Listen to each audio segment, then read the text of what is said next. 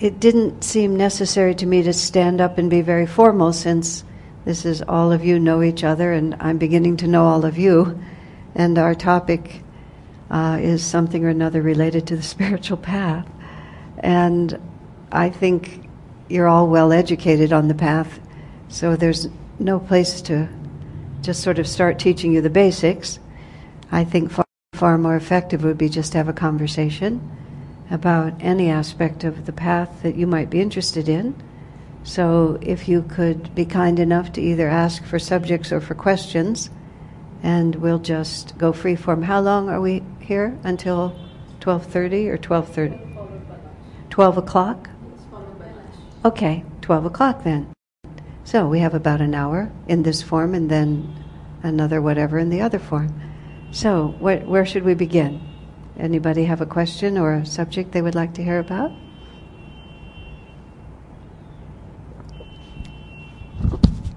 Yeah, I think one of the common challenges people face is, you know, how do we balance a spiritual life with, you know, the daily responsibilities and duties people have?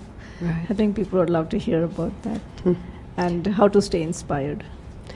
Um, we're using the microphone because we're making a recording. And if you speak into the microphone, it goes onto the recording. That's the reason for it. Otherwise, it's a little formal. Um,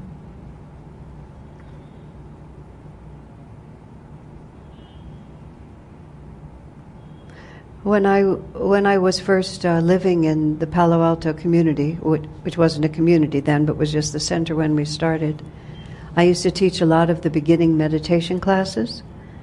Um, I used to teach pretty much all of them for a long time, and the the last class of the four, we would do it as a four part series.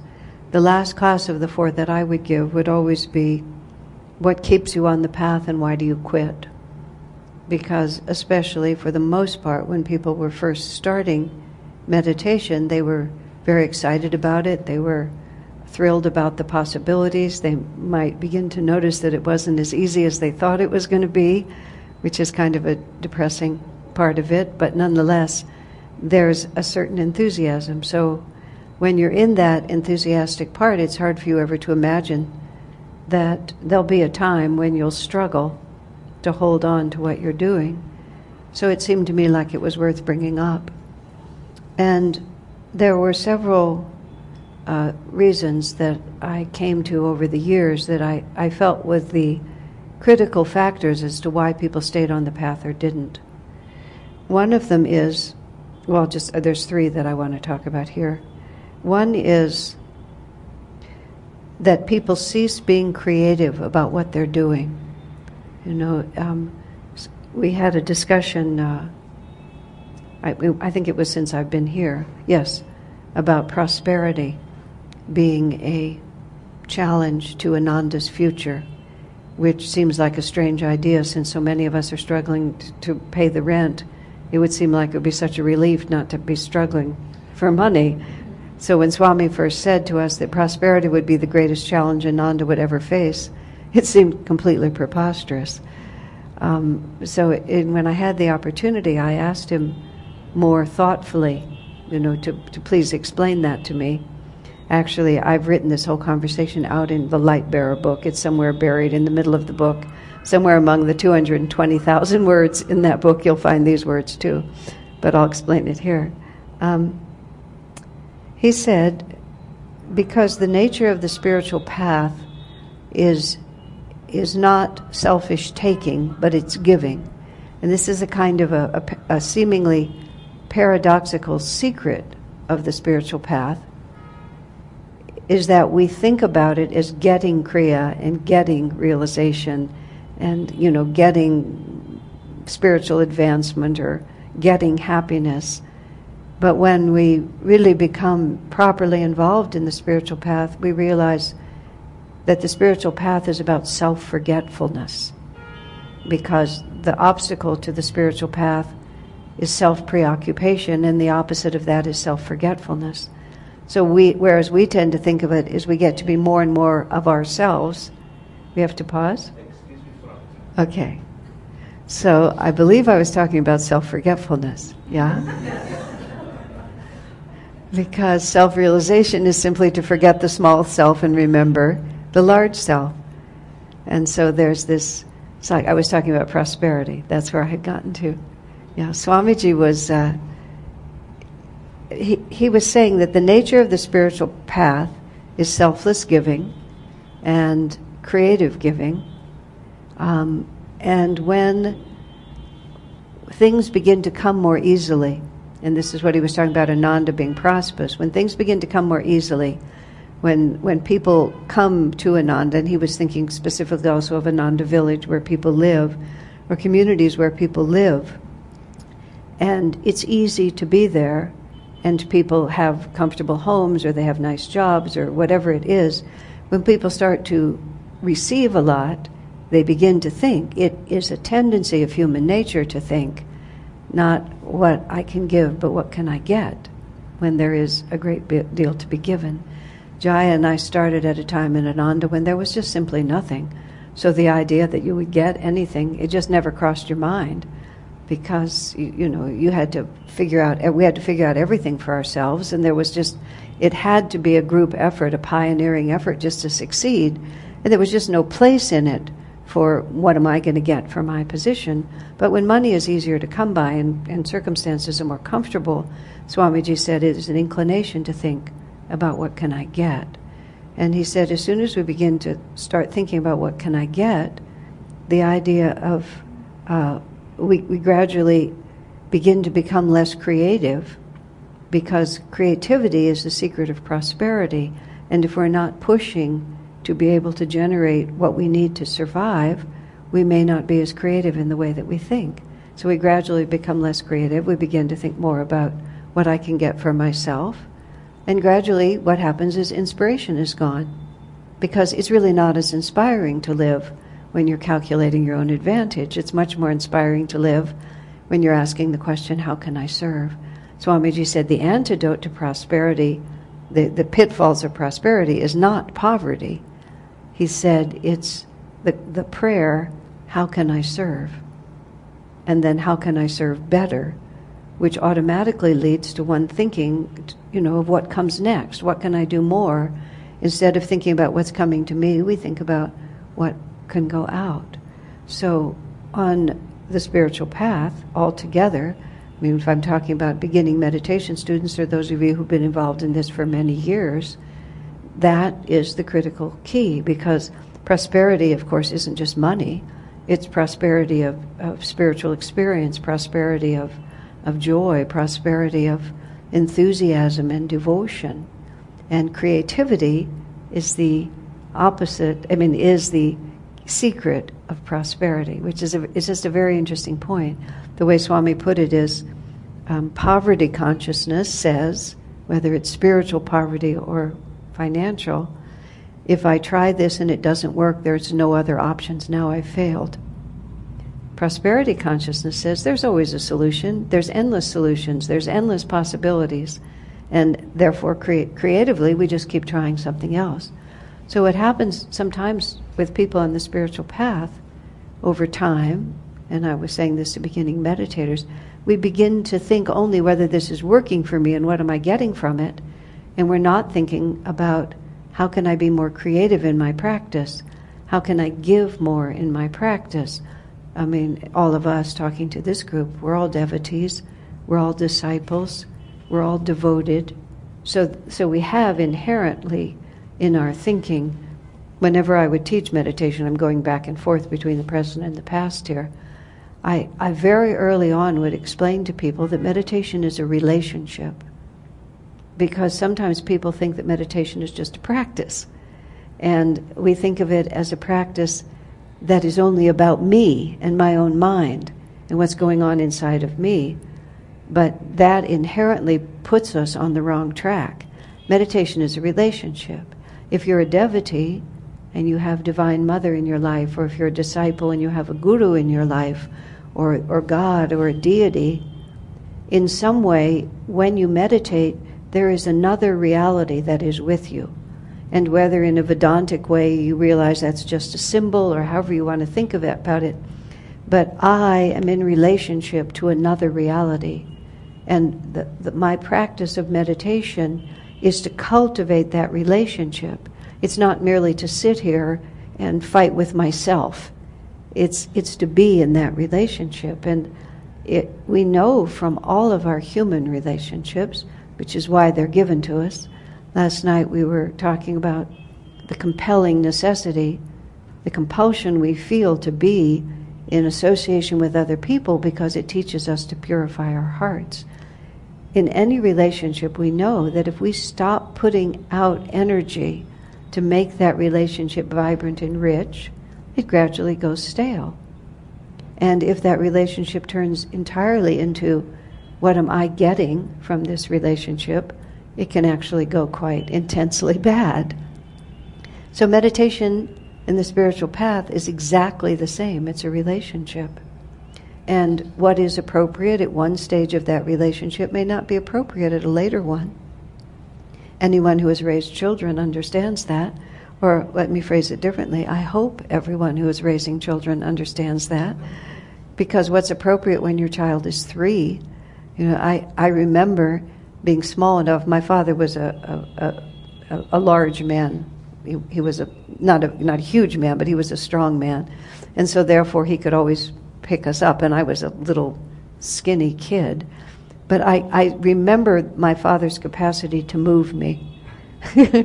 and I sort of, on one hand, I always really enjoyed it as a, you know, as a beloved daughter. I enjoyed the fact that my father was big enough to protect me and carry me around. But at times it was also annoying because he could just move me, you know. And then we reach a certain point where it's either impossible, and more likely if you're a man and you grow bigger than your father, it's either impossible it's not appropriate to just have someone other than you move you. And if they continue to act as if they still have that control over you, it can create dissonance in the relationship. By the time you can look your children in the eye, other things, other aspects of the relationship should be in place. So we ourselves have to understand that our relationship with God, Guru, Divine Mother, Lakshmi, Shiva, whoever we're relating to, it can't become rote. It can't be, these are the prayers I say, this is the ritual I follow, this is what I do. Because that's, a, that's basically just a recipe for failure in it. If not failure in the sense of actually deserting the path. It's failure because it won't be much fun anymore. You know, when, when your meditation is, no more, is not fun anymore, that's the time when you have to activate the art of it and not just figure I have my routine and I just follow it. There's much to be said for regularity. There's much to be said for knowing when I sit down at this time I'm not getting up for another hour and a half. I mean, there's much to be said for that because it just takes away the choice, the what do I want. But on the other hand, if you find that it's becoming undynamic, I mean, Swami calls it the art and science of Raja Yoga. We have to continue to put creative energy into it. This is, again, what I would tell my Meditation 1 classes. It's exciting and new, and so you're, you're constantly alert and putting creative energy into it. But if you stop putting creative energy into it, you'll suddenly say, Oh, meditation's not for me. I enjoyed it at first, but then it got boring. But who got boring? Was it meditation who got boring or you who got boring? And so it, it, that's, that's the first part of it. If it begins to wane for you, put out more energy and put out more energy in a new way. Seek out new resources. And by this, I don't mean change gurus, because that's a lot of times what people do. Well, I used to be really inspired by whoever, so and so. But then I, I just wasn't inspired anymore. But now I'm really excited about so and so. This man came, he was a journalist as it happened, and he was a Gemini, which those of you who have a lot of that in your horoscope, like I do, that says volumes right there. So he was a Gemini. And he sort of was saying to Swamiji that he, uh, he's, he always, he's, he'd been through already several different spiritual paths. And he said, and he always started out with great enthusiasm, and it was really exciting for a while but then it wouldn't be as interesting anymore. And then he'd find another one and he'd be really excited like this. And then he said, but he's begun to notice that he keeps ending up back in the same place.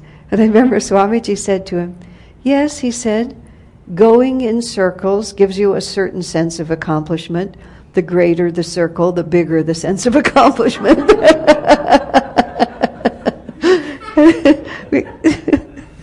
so I don't mean to change gurus. I mean, unless you really are in the wrong place and you need to be somewhere else, I don't want to ever slam the door on that possibility. But mere newness is not progress. But the newness has to be self renewing. Um, I remember, and this is only a little bit related to this, but after we did 12 years of litigation in America fighting for the right for Ananda to exist, at the end of those 12 years, it was such a relief finally to be out of the courts and out of all of that. I waited for my, for my innocent joy to return because prior to that, there'd just been a sort of childlike innocence about my happiness. But going through that experience where I saw the seamy underside of life on a way that I had never seen before, some of the, not the, de- not the gurubhais, but some of the attorneys we had to deal with were really the kind of attorneys who give the whole profession a terrible name. And I was just waiting for my lightheartedness to come back. And literally, after about a year, it occurred to me that if I was going to be lighthearted, it was going to have to be a deliberate act of will, that it wasn't going to be automatic. And this is the d- difference between um, the lightheartedness of, of inexperience and youth and the lightheartedness of wisdom that comes from experience. So it's the same on the spiritual path. Uh, I remember somebody wrote to Swamiji once and said, You know, I just can't find anything that I'm really enthusiastic about. I keep waiting for something to fire my enthusiasm. She was talking about work, but just nothing really makes me enthusiastic.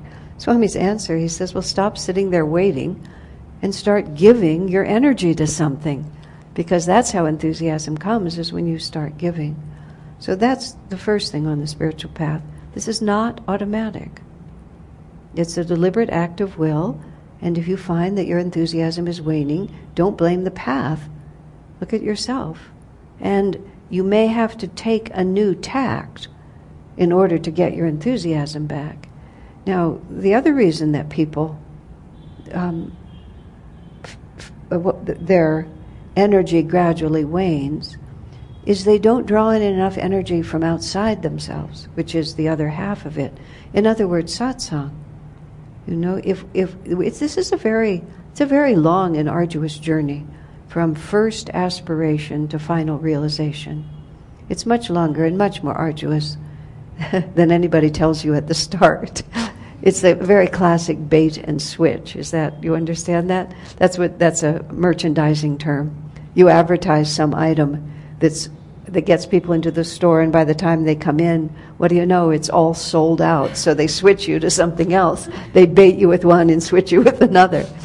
So the spiritual path is sort of like that, because you just, in, in, in naivete at the beginning, you think, you know, it's just all going to come to us effortlessly. I, we, we used to joke about this my first 10 years when I was living in the, with a group of other uh, female renunciates, brahmacharinis, and about five years into it, we all began to realize that we had really gotten into something that was a lot bigger and deeper than we first knew. We, we weren't regretting our choice, it was just uh, intuition was beginning to develop, and understanding was beginning to develop, and self understanding was beginning, and we could sort of see between first aspiration and final realization was going to be a longer and more arduous journey, journey than we had thought.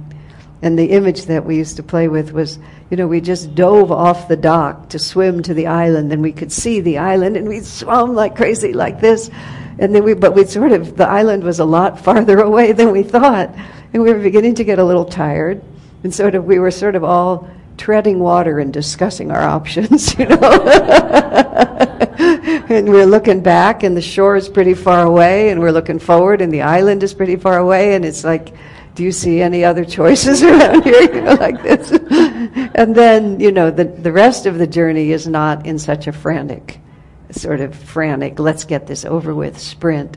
Swami often says it's not a sprint it's a marathon. And if you're running a marathon you have a strategy to keep going.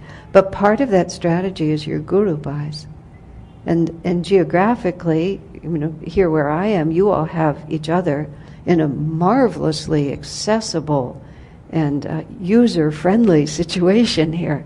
I mean, it's just wonderful the neighborhoods and the accessibility of things as opposed to some cities in India and some cities in America.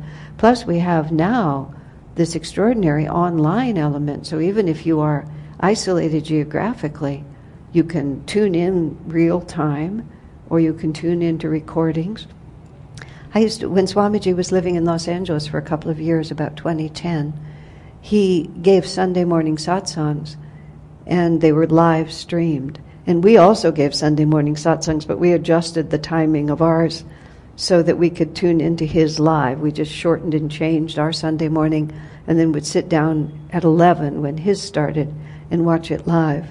I've been watching Swami on video for years and years, but I was amazed how different it was to watch it in real time.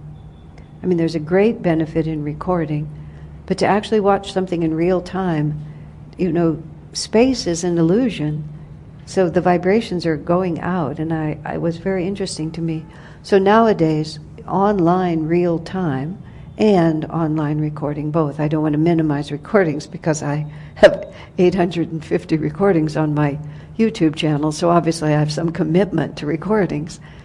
But live is also good, but the point is you have to draw energy and inspiration in from somewhere. Because if you're just sitting there relying on yourself, it's unrealistic. Now, the first half of what I said was all about being creative. But part of what makes you creative is you get stimulated by something somebody says. I heard Swamiji speak hundreds of times, certainly. And it wasn't like I would remember everything. I would often take notes. It was mar- mostly just to concentrate myself. But I would usually take one idea away from an hour and a half talk one phrase, one concept, because that was sort of about how much a person can absorb. You know, you just you hear a lot, but you also receive vibrations, whether from recording or from live. Toward the end of uh, Swamiji's life, and of course, we don't have the option of, of live talks from Swami in the same way, but really, he, he speaks through those recordings. I remember one day I was feeling really glum. Uh, just a whole lot of things were going on in my life, and I, I was not at the my self esteem was uh, not as high as I would have liked it to be. I was feeling pretty, pretty far down on the list of disciples. And I, I was in the habit of watching uh, the recordings that Swami made at the end of his life with Dharmadas and Nirmala, asked me about truth. I think I'd listened to all of them more than once. So I'm listening to this. Really, this actually happened. I was asked last night what the most uh, notable incident with Swami that I ever had, and I said told you a different one, but this one was very close.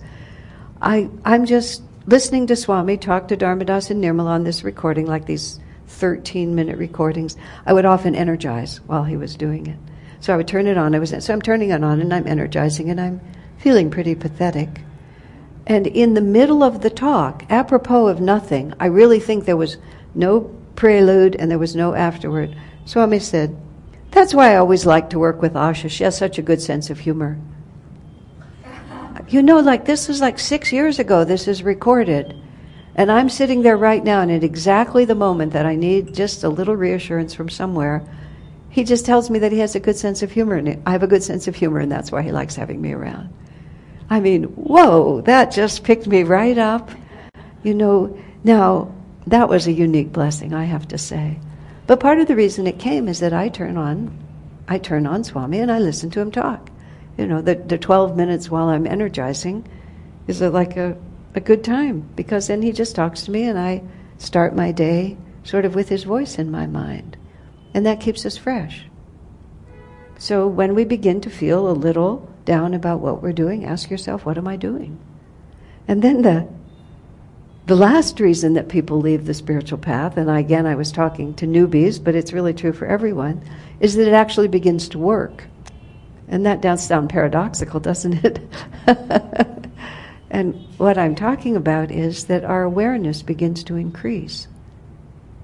And even though in theory we're all for expanding our awareness, in fact, when our awareness begins to expand it, it is not always comfortable we become aware of the reality of the circumstances we find ourselves in.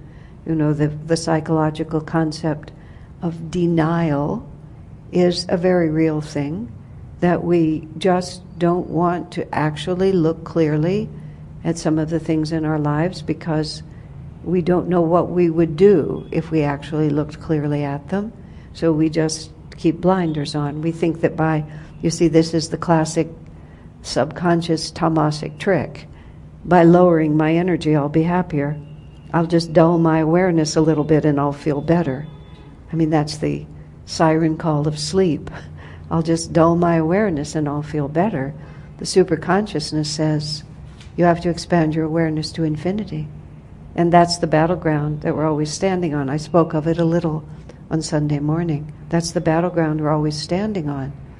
And so, what meditation does is it pushes us out of subconscious and into superconsciousness. I mean, whether it's huge amount or just directional, but whatever it is, it begins to tilt us. And we become aware, often aware of things we were trying very hard not to know. Whether it's qualities within ourselves, perhaps a lack of talent where we hope to have more, a lack of discipline where we imagined ourselves better, a lack of kindness where we had a self image that was different, or, or people around us who are perhaps not helpful to our future, but we don't know what we would do if we actually cognize that. I, I say to people that there's two steps to understanding the truth of a situation. The first is to perceive it. And then the second is to decide what to do about it. And they're not the same thing. Oftentimes, we try not to perceive something either because we don't know what we have to do about it or we're frightened about what we have to do about it. So, in any case, we imagine that if we dull our awareness, we'll remain happier. But that is uh, absolutely contrary to divine law. So what happens is we start meditating, and honestly, even if we meditate only a little and very badly, we have sent out a signal to the universe, to Divine Mother. And if we're disciples, we've told our Guru, I'm serious about this. And even a little practice of this inward religion, actually, Krishna says, will save us from dire fears and colossal sufferings.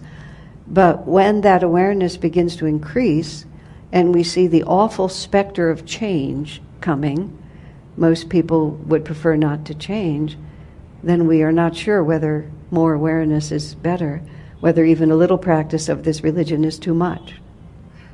And so often, even on a subconscious level, or, and, you know, things begin to happen because we're more awake, there's more energy coming.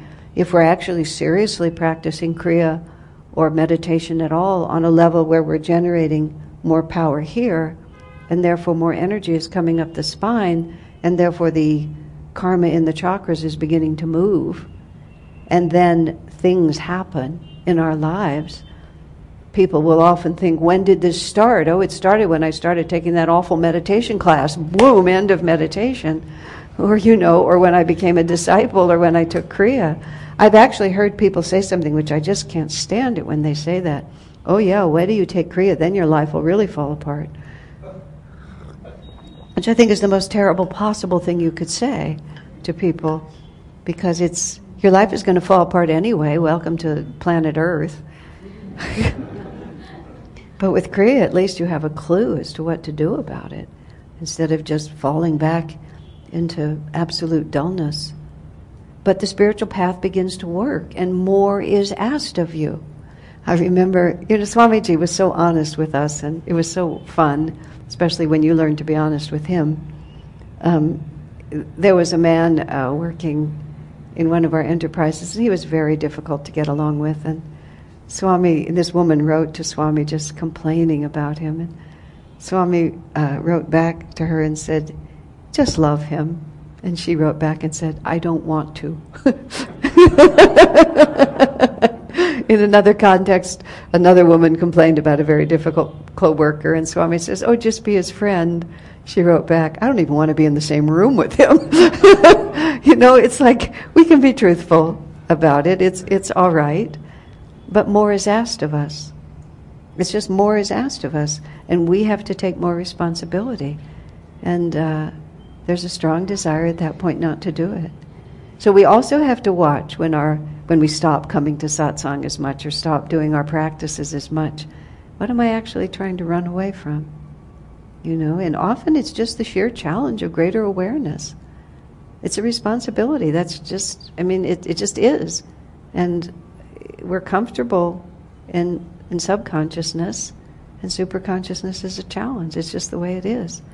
So we have to rise to that. I used to dislike the word challenge. I actually said to Swami that he shouldn't use it so much. He simply ignored me, which of course was the right thing to do.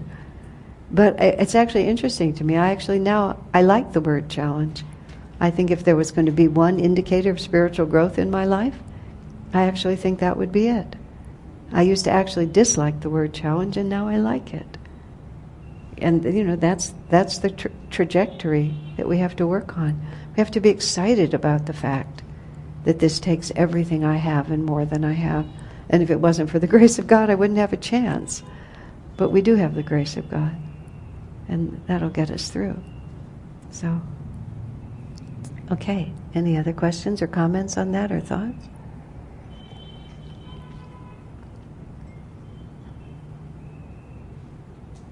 Blazy also asked me about balancing responsibilities with the spiritual path, but quite frankly, I'm bored with that question. I'll answer it again if I have to, but if nobody rescues me, I'm going to have to answer it. Somebody rescue me. that is the India question. In America, in America, the question is: Is there a shortcut? Isn't that interesting? Americans are in a hurry. And then I get that. I get the, the is there a shortcut question is masked. I mean, it's it's it's masked in all these very elaborate other things. But when you parse all of it apart, it's isn't there an easier, fat, faster way? No, there isn't. And how do you balance your worldly and your spiritual responsibilities? Well, it's hard. okay, is there another question? Please.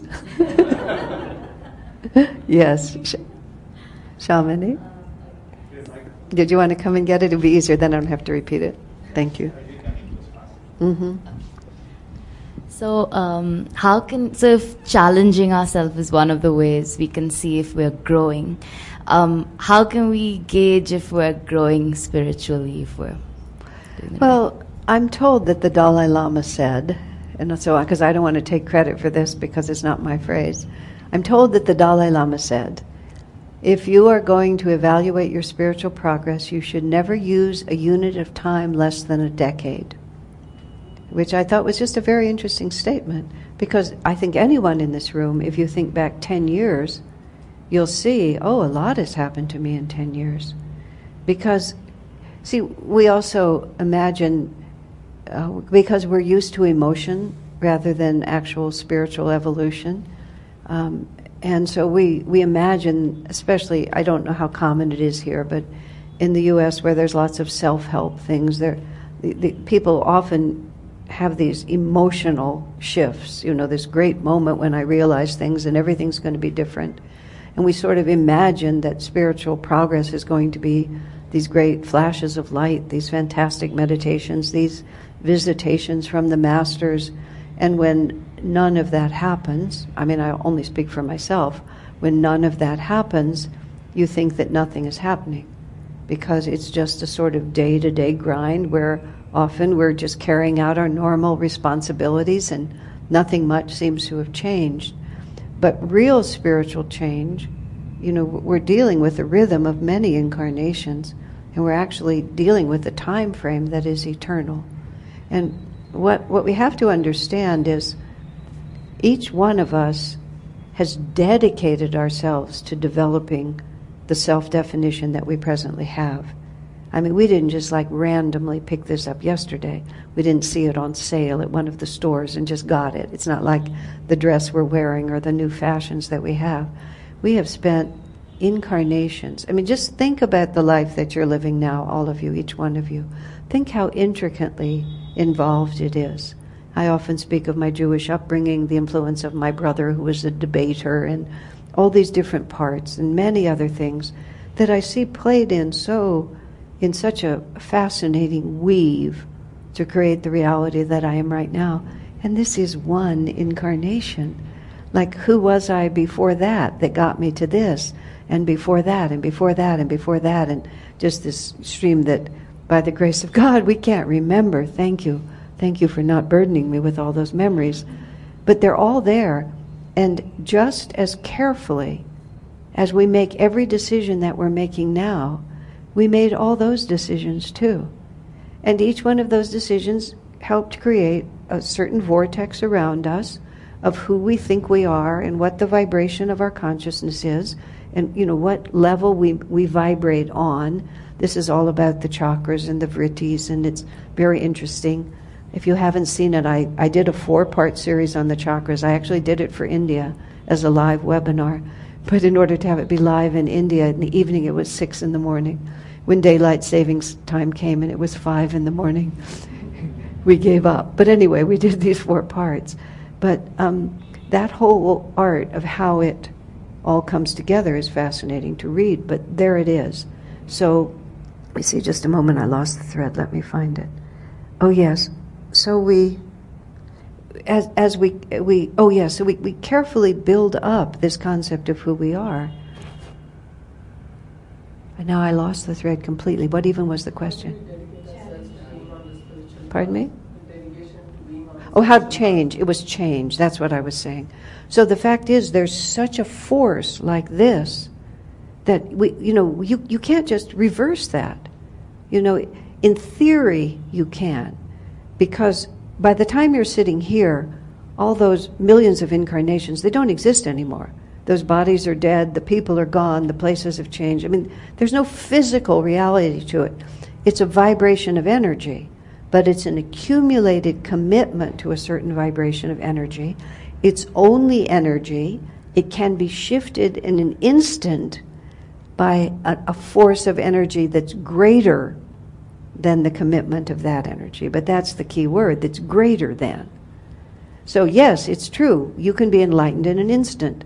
You can just have a moment's revelation in which you see everything and then you change.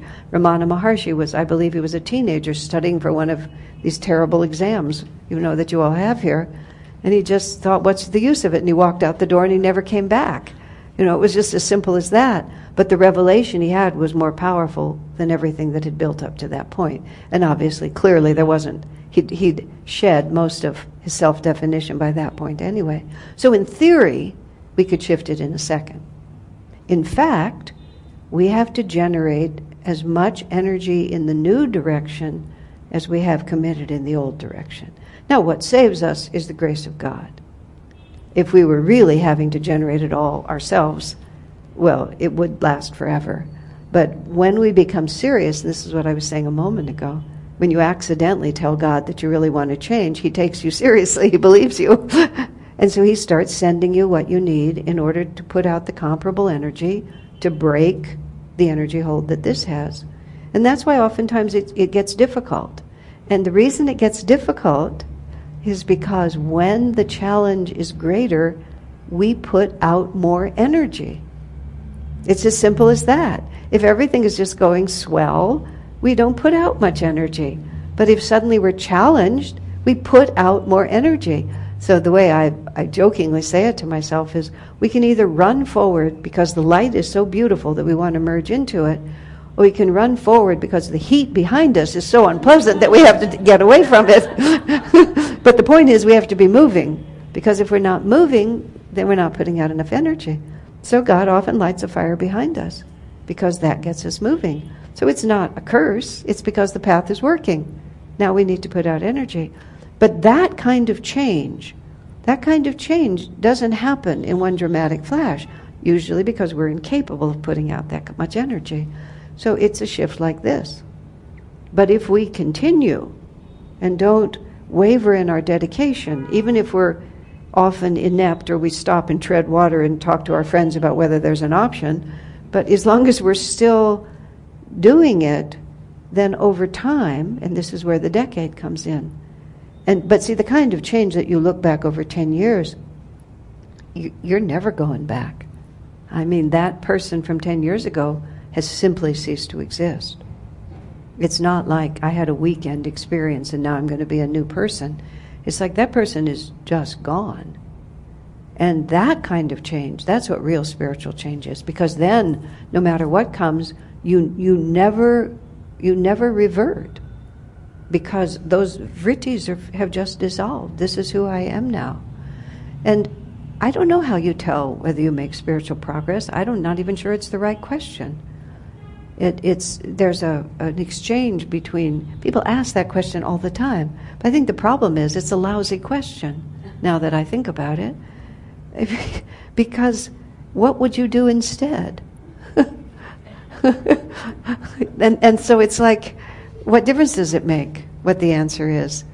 Um, there's a an exchange between Peter and Jesus in the Bible, which is one of my favorites. At the end of uh, when Jesus knew that he was about to be uh, crucified and that things were going to get really hairy for his disciples, was going to be really tough for them, he needed to separate, you know, he needed to send the weaker ones on their way. Apparently, at the end of Master's life, this also happened because Master knew he was leaving, and while Master was there, he could hold a lot of, he could hold everyone to him with his personal magnetism.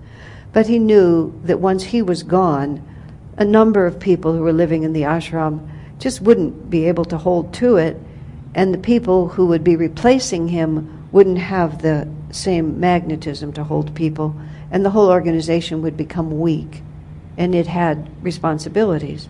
So Jesus was in the same situation. He knew that his disciples were going to face something really tough and that they would need the strength of their shared commitment, and they wouldn't be able to, to handle the weakening influence of less committed disciples. So he essentially sent them on their way. But he didn't do it by saying, You're too weak, you go, you're too weak, you go. You know, that wouldn't be a master's way. He just intensified the vibration of what he was doing, which actually, in the course of Ananda's history, I actually quantified it at certain times. I, um, it was like every five years for a long time, something would happen in the in the development of Ananda Village, which was the development of Ananda. But then, actually, all of it, something would happen which would intensify the challenge at the center. It would raise the vibration and raise the requirement of raise the intuitive requirement to be able to, to understand and continue to be committed. I mean, at the beginning, it was things as, as transparent as Swami wanting to build a certain building. But just many different things happened, including when we went into litigation, and there were two stages of, li- of being sued, and both of them were big challenges. When Swami organized Ananda and made some of us light bearers and put us in ministerial robes, that was just a, a devastated a number of people because we were on the slippery slope to becoming the Catholic Church, and they couldn't handle that either. But one way or another, the vibration intensifies. So Peter and Jesus, um, Jesus starts saying, this is when he began to say, Eat my body and drink my blood. And now the Christian church explains to us that this is symbolic. The bread, you know, uh, the the bread that he offered his disciples represents the body, and that's he has all the, they have all these different things. I'm trying to say the communion ritual is the body and blood of Christ. Master says the body is Om and the blood is Christ consciousness. He says that's what Master, what Jesus meant. He wasn't talking about a glass of wine and a loaf of bread. But the church explains it now. But when Jesus said it, he was just like, you know, just talking to his disciples and he had he told them they had to eat his body and drink his blood. And he didn't explain it like this. And you know, just like if you come to hear somebody talk and they start saying something really wacky, like sacrifice your firstborn and you know ritually slay your dogs, I mean, you would just think like, and that's and that's what happened. The the Bible says, the disciples said one to another, "This is a hard teaching." it's that's so real. I absolutely love it. I mean, you walk out and you say unto each other as you got that man is out of his mind you know, up until now, I was he made sense to me, but I think he's really lost it. Let's go back to the old rabbi. I mean, I'm done with him. This is a hard teaching, and then the Bible says, from then on, many walked with him no more. You know, he just drove them out. So then Jesus turns to Peter. And after it's all cleaned up by history, And the Catholic Church has declared Peter to be the first pope and all popes who have descended from Jesus, from Peter, and so on. It's all neat and tidy. But in the moment, it wasn't tidy at all. And Jesus, and you can tell by this question, because Jesus turned to Peter and said, Are you going to leave me too? I mean, it was a real question. So that gives you some idea of what was really going on. What about you, Peter? They've all gone. Are you about to leave too? There must have been something in Peter that would cause Jesus even to ask. So Peter's answer was absolutely fantastic. Because Peter didn't say, Oh, yes, sir, I understand completely what you meant by body and blood. You see, you were talking about this, and so I understand it. They didn't understand, but I understand. He didn't say any of that. He said, Where would I go? And where would I go actually implies that Peter had no idea what Jesus was saying either. because he probably didn't. He didn't know what Jesus was saying, but he knew that this was his path, this was his life. And, and what Master says, which is so interesting about that whole exchange, is that the test was not about Jesus' spiritual stature, but it was about the disciples' ability to trust their own experience. Mm, because was it yesterday? Yes, it was yesterday when I was talking, or I don't who know who cares when it was, but talking about how Master put spiritual responsibility into the hands of every single devotee. So if it's going to be in your hands, our hands, that means we can't rely on somebody else to define it for us, and we can't rely on somebody else to make us secure in what we're doing you know, and the advantage of the Catholic Church or the Jewish synagogue or the evangelicals or whoever you're part of, or the or Hindus, except I'm not as familiar with how the dynamic works here, is that somebody else assures you that you're doing the right thing. Right? I mean, you're one of millions of Catholics and you follow the rituals and you can be sure that it, you're saved. But if the responsibility is in your hands, there's nobody that can promise you you're saved. That's why I guess we ask this question Am I progressing? Am I progressing? So the only thing that we can rely upon is our own experience. Now, see, this is the good news, but this is why there's so few of us, because this is also challenging. So when Peter was able to say, Where would I go? what he's saying is, This is, this is mine. This is me. And whatever this asks of me, I'm just going to persevere through it. So, coming back to my thought, why do we even ask the question, Am I advancing spiritually? It's like, even if I'm not, where would I go? Now, that I know sometimes the question is, Is there more that I could do? Am I missing some key element here which is slightly different? But just to agonize whether I'm making progress or not, which people do all the time, I mean, self realization is self forgetfulness. We, we have this weird idea that self realization is perfection of the ego. And we don't actually articulate it like that, but that's what we think it is. We think, I finally get good at everything I do. I finally am good enough to be loved and accepted by myself and everyone around me. So I just keep taking this little self and I want to organize it in a completely better and nicer looking way. And that's part of the question am I making spiritual progress? You know, can the little ego be comforted? And uh, probably not. Probably not, because that's not even the point. You know, I remember once someone was saying, Ananda should be a safe environment for people. These are these things that come up at different times in modern life. No, actually, I said it should be incredibly insecure. Your ego should feel threatened pretty much all the time. if it's just a place where you're just going to hunker down and know that you're safe, I mean, what does that serve? So, no, we don't know if we're making spiritual progress necessarily because how can you tell? Swami sometimes, it got to be a joke between us. Whenever he would say, How are you, Asha? I would say, I don't know, sir. How am I? you know, it's like, I'm not going to say, You tell me, one way or another. But that it was not a joke. It was like, How would I know? I don't even know what progress looks like. Maybe the only way for me to progress is to sink down into a hole so deep that I'll finally surrender to God. You know, how do I know? It's just like even impossible to say. All that I know is where else would I go? And I'll just persevere. And if this whole life is a dud, Well, it'll be the, the you know the necessary tapasya for the one that comes after. Where would I go? So that's what we have to cultivate in ourselves, not an uh, not an achievement anxiety. There was an article in uh, Yoga Journal mag- magazine, which in the 70s and the 80s, before the internet, was how the spiritual community in America talked to itself, was through Yoga Journal. And, uh, and all of this stuff was just starting. Stuff, meaning this whole spiritual path. And there was an article called The Dark Side of Meditation, which I saved the article for years because I loved it. The Dark Side of Meditation.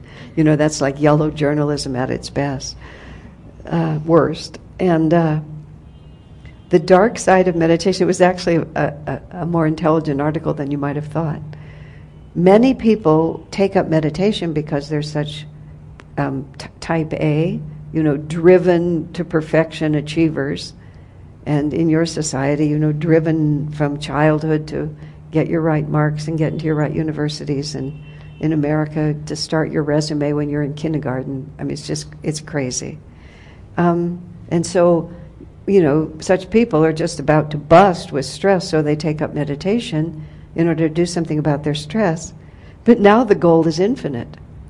And so now, now I have to constantly measure myself against absolute perfection. And so I get to fail pretty much steadily all the way through. and meditation itself becomes just the biggest stress of all. I've actually known a few people for whom that was true. And that's the am I making spiritual progress question, which is just simply a misguided question.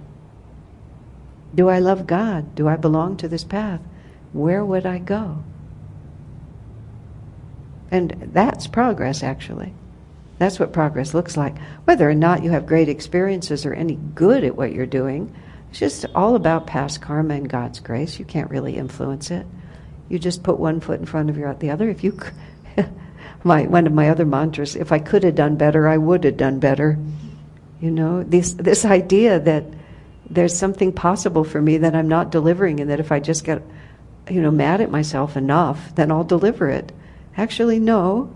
If I could have done better, I would have done better. So here we have it. This is the best I can do. I'm, I'm, and so I imagine this list of millions of disciples, and Master is equally committed to every one of us. And it doesn't matter where on the roster anybody is. You're just on the roster. Where would I go? That's that's what we are. There's the, you know, I, I sometimes think of it as master, a master's ankle. You know, I've just somehow, I've gotten a grip of his ankle.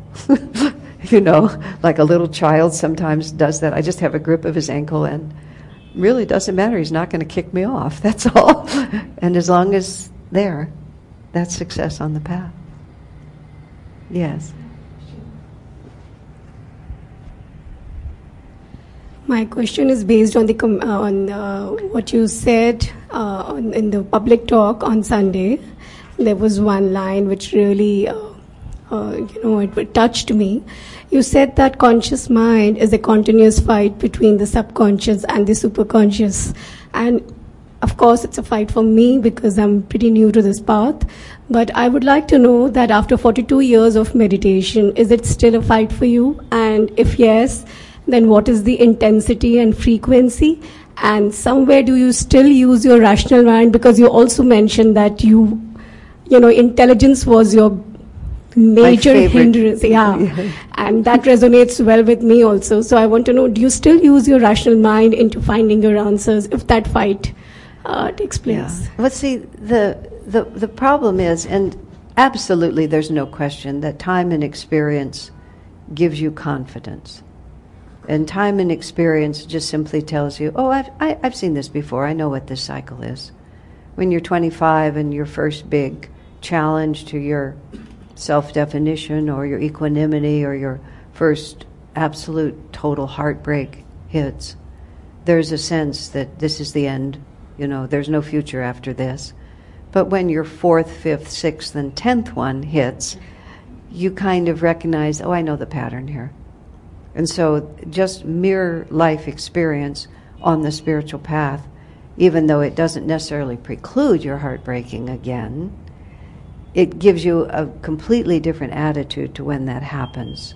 That there's, there's not nearly as the same sense of panic and catastrophe.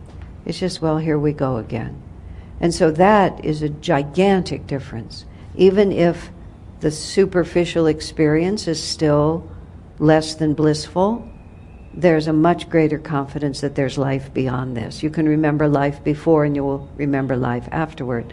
And that's where the rational mind is really a big help. Because the rational mind has developed the ability to see things um, calmly, objectively. Uh, and I, you know, the rational mind is our friend. It's not our enemy by any means. Every part just has to be used in balance.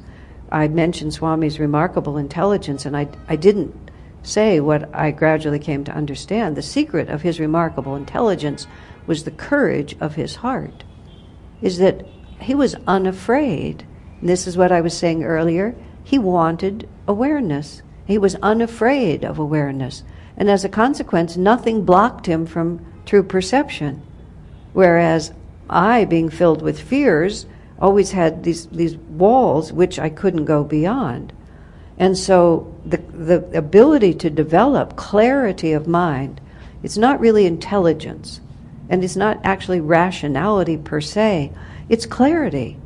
And Swami eventually named our publications company Crystal Clarity Publications because crystal clarity of perception is a tremendous uh, asset on the spiritual path and should, should one should dedicate oneself to developing it.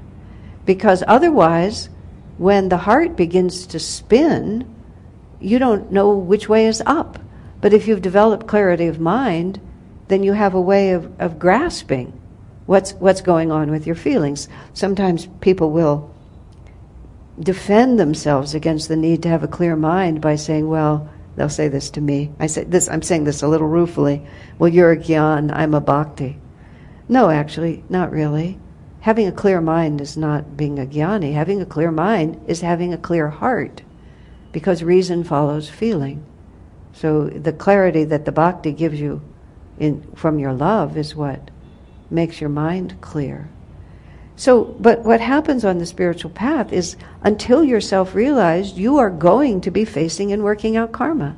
And it's naive to think that just because you've been at it for 40 or 50 years, we've been at it for incarnations. I mean, that's one of the discussions in the Bhagavad Gita. Arjuna says, What if I renounce everything and try for God realization and don't make it? Yeah, that's going to happen. Arjuna says, my dev- Krishna says, My devotee is never lost. He just starts over where he left off. So 50 years is nothing, five years is nothing. It, you just are where you are. And you keep at it until you're finished. And so there's no stopping point. There's, this is the difference between a sprint and a marathon. You think it's a sprint and I'll just apply myself for five years and then I'll be done. No, you apply yourself for five years, then you've gone over the hill and you see the rest of the hills. But there is a confidence that develops. But the, the biggest confidence is actually what I was saying where would I go? And that's what actually, that gives you more strength than anything else. Because in the first panic of your first, of your beginning life, there may still be the thought that there's an alternative to this. And that drains a tremendous amount of energy out of you. Because in that, you're just thinking there's an escape hatch here. And even if it's just subconscious, a lot of you is always thinking, well, if it gets too tough, I'll just quit. And that ties up a lot of energy. And when you cross the line, which is, it just doesn't matter. I'm not going anywhere, then at least all your energy is focused in the right direction and you don't lose any. But from the point of view of does it get better? Oh, yeah. It gets better, not because it gets easier, not because it gets more pleasant, not because the tests stop, anything like that. It gets more pleasant because, well, I'm on the road to God realization. Isn't that wonderful? I have very, very, very, very, very good karma. And I have such good karma that I'm getting all my bad karma. God must really love me a lot. Mother Teresa of Calcutta said, God never gives you more than you can handle, but sometimes I wish He didn't have such faith in me. so that's an honest prayer. Even Jesus said, Let this cup pass from me. But then he said, But thy will, not mine, be done. And so there's a lot of power in that. That's where your power comes from. And yes, of course, well, I mean, some people don't, you don't freak out quite as much because there's a, you know there's something underneath it. but still, I have my days. The first few months of this year were among the worst of my whole life. Just because really, really, really big karma hit. And really big revelations, self revelations, and limitations. I mean, I, I'm very casual about it now, but I wasn't at the beginning of this year. And I was impressed. I was super impressed that I could be having some of the worst experiences of my life at this point. But they were deep and they were real, and those limitations could not have been exposed a minute earlier. It was exactly what had to happen, and I'm profoundly grateful for it. But no, it wasn't easy. But in the end, who cares? That's, I mean, I'm going to God realization, and if this is the route, well, I mean, if this is the only route, so what am I going to do? Quit at this point? I vividly remember what it's like not to be on the path. And nothing that else that can happen compares to that. So, in uh, when we, we were in those first years of Ananda, and I look at Jaya because he was even more of a pioneer than I. He went through the first winter, the famous first winter. I wasn't there then, and uh, people would say afterwards, "Oh, such hardship! You know, you had to endure. You did so much. It so was so tough." I said, "Tough." I said, everything before I came to Ananda, that was tough. Just living without electricity in the snow and a little trailer, that was easy. And it was. And is. So that's what we have to cultivate. Sure. Good question. I'll have time for one more if there's one more.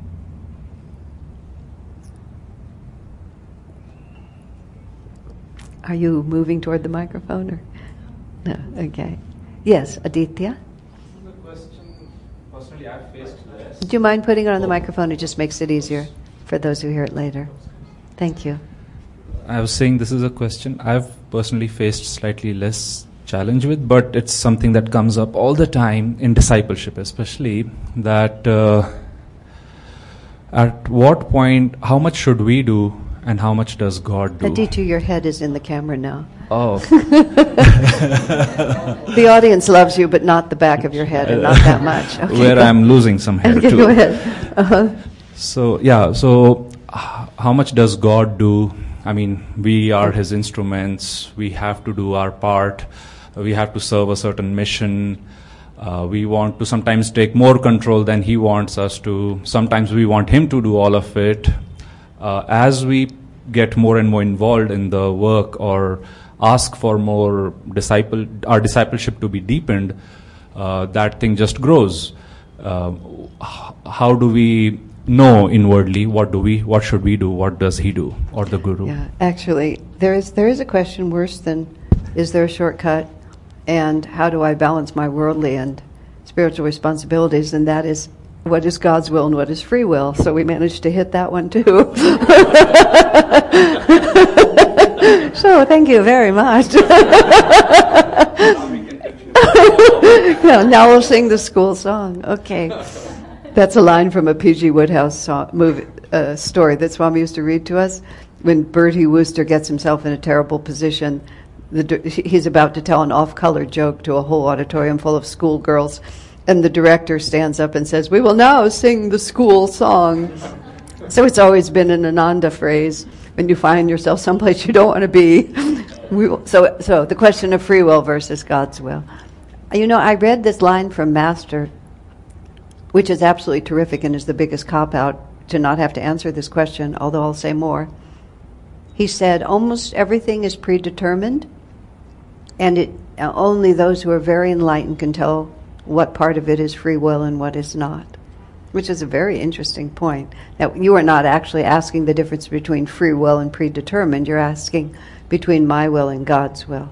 You know, it's it's it's it's one of those questions I believe that's very simple, similar to am I making spiritual progress? Which is that God's will for us is much broader than we think it is. You know, it's it's because we are so important to ourselves and because we see ourselves as so separate from a greater reality, we imagine that God values our separateness at the same level that we value our separateness. And we imagine that God is involved in our egoic inclinations to the same degree that we are involved in our egoic inclinations. In fact, God's will for us is that we love Him, that we love others, and that we forget our small self, and that we take the gifts that He's given us and give them to others. And how exactly we do that? Well, here, here, here's actually, I mean, how exactly we do that doesn't matter nearly as much as we think it is, think it does. It's as long as our intention is pure. And if our what we what we need to work with is not the question of who whose will is involved, but how pure are my intentions. And so a lot of it just comes back, as I've said a lot of different times, to self honesty and self awareness.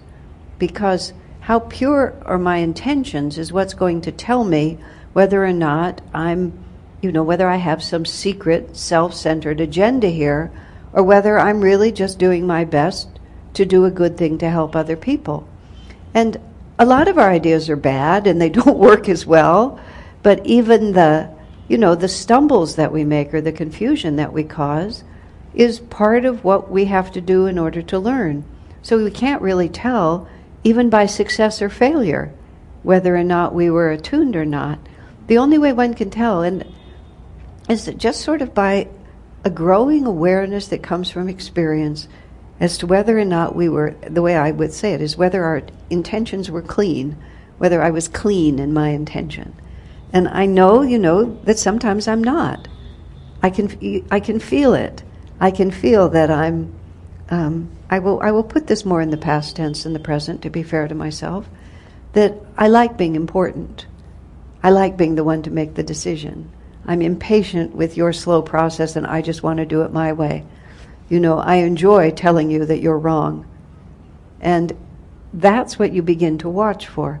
Because whenever you can see that there's, there's a selfish motive in what you've done, no matter how subtle, then you know that you're not in tune with God's will. And it's not about whether we had this event on this day or that event on that one, or took this venue or had this person speak. Those things are really quite incidental. It's, it's purifying the heart. And if the intention was pure, even if the action had to be stern, or the project failed, or other people were disappointed, because sometimes your intention is pure and you simply have to stand up to what's going on around you. So it's not just a question of being nice because you know Jesus threw the money changers out of the temple. Krishna told Arjuna stop the, the, the sun in the heavens so that Krishna could keep his vow. I mean, the the masters are not always nice. You know, he told there to tell a lie. It was just like the masters are not always nice, but it's the purity of intention. And even in the Bible, blessed are the pure in heart, for they shall see God. So that's what we have to work with. That's what God wants from us is purity of heart. And so if we just think about our intentions and move as carefully as we can, then you, be, you just begin to feel that you're in the flow. There was once, and this I have to say was many years ago, there was a series of projects and people were taking turns being in charge. And when it was my turn to be in charge, there was a part of me that wanted to show that I could do it better than the others had done it. That was who I was at that time. I'm not proud of it, but that's who I was. And so, as a consequence, my particular part was a complete disaster. And Swami afterwards, I loved it. He said to me, Oh, Asha, he said, whenever your ego gets involved, you make terrible decisions. and I was about 26 when he said that to me, but of course I've never forgotten it. And I've watched on all these years since oh, whenever my ego gets involved, I make terrible decisions. And if you want to call that God's will versus my will, that's a way to think about it, but I find that question confusing. But I can tell when my ego's involved.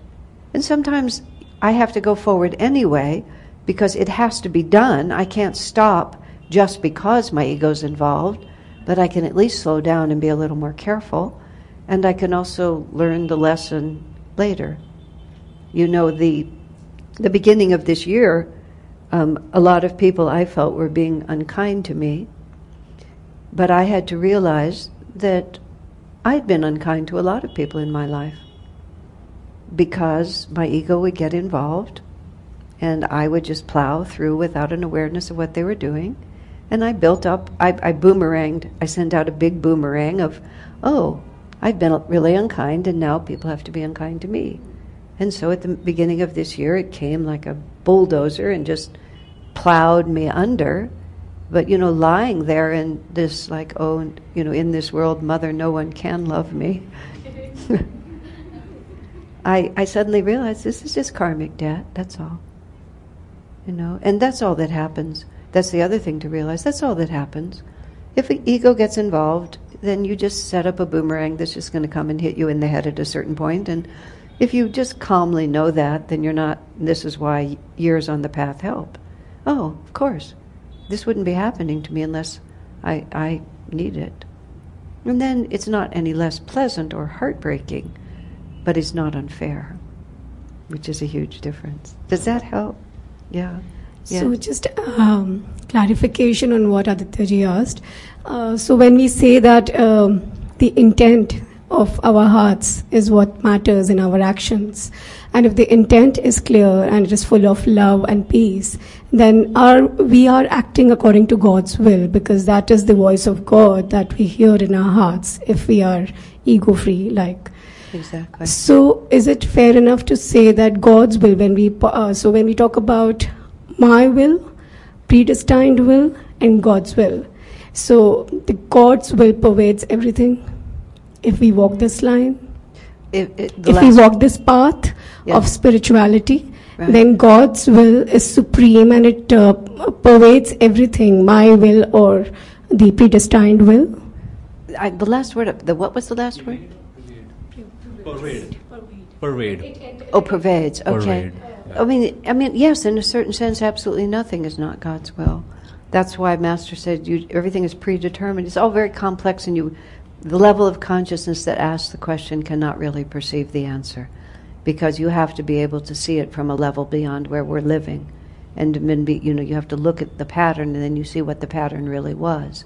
So, on one level, there's just no intelligent rational answer, which is why you have to be practical in your idealism and ask questions that actually work, because this one will just spin your mind, and at the end of it, you won't know what you're saying anyway. That's what I've come to, you know. So it's just like, what is the point? But what God wants for us is that we joyfully and lovingly be instruments of His light. And, and the more we dedicate ourselves to that as an ideal, the more likely it is that we'll be in tune with God's will because that's what, how we'll behave. And as we attempt to do that, we will continually fail. And failure is a teacher. And then after a time, whether it's a short or a long time, and short and long is relative, and all time is short compared to eternity, we gradually begin to sense it so that one catches oneself much earlier. And you're sort of just barreling along, and then all of a sudden, oh, I've been here before. I remember this vibration. And this vibration did not lead me to wisdom or happiness. So then you back off. The beginning of this year, it was a, a big community wide thing happening. It was very important. I'm a key leader in our community. I was critical to the whole situation. I realized that I was so off that I literally just dropped out. I mean, I took my name off the emails. Oh my God, you take your name off the emails because I couldn't contribute. So I just stopped because any decision I was going to make was going to be so colored by egoic self concern that I knew it wouldn't be God's will. I had to stop until Swami went over my head and I was capable of contributing again. But that's what you learn. And then you learn. Well, Swami said to me once once your magnetism is off, you're not doing any good anyway. And that's what I began to understand. It's magnetism that creates what we want to create. And so if our magnetism is off, ego motivated, emotionally guided, exhausted, anything, then you're not doing any good anyway. So what's the point? The way Swami put it to me is you don't necessarily do more good simply by doing more. And so that too also became a way of my being able to tell. Of course, you have to expand your capacity to have good magnetism in greater and greater fields of endeavor. But when you realize that you don't have it and your judgment is off, you accomplish nothing by rolling on. You just do better to stop and say, either I quit. I mean, what I did at the beginning of this year was, uh, it was probably unique in my life experience, but it was probably because before I wasn't smart enough to know that I should have done it. but uh, it's just, you don't do more good by doing more once your magnetism is gone. That's the difference between God's will and one's own. Okay. Well, I think that took us through. And thank you all very much. Thank you for asking questions.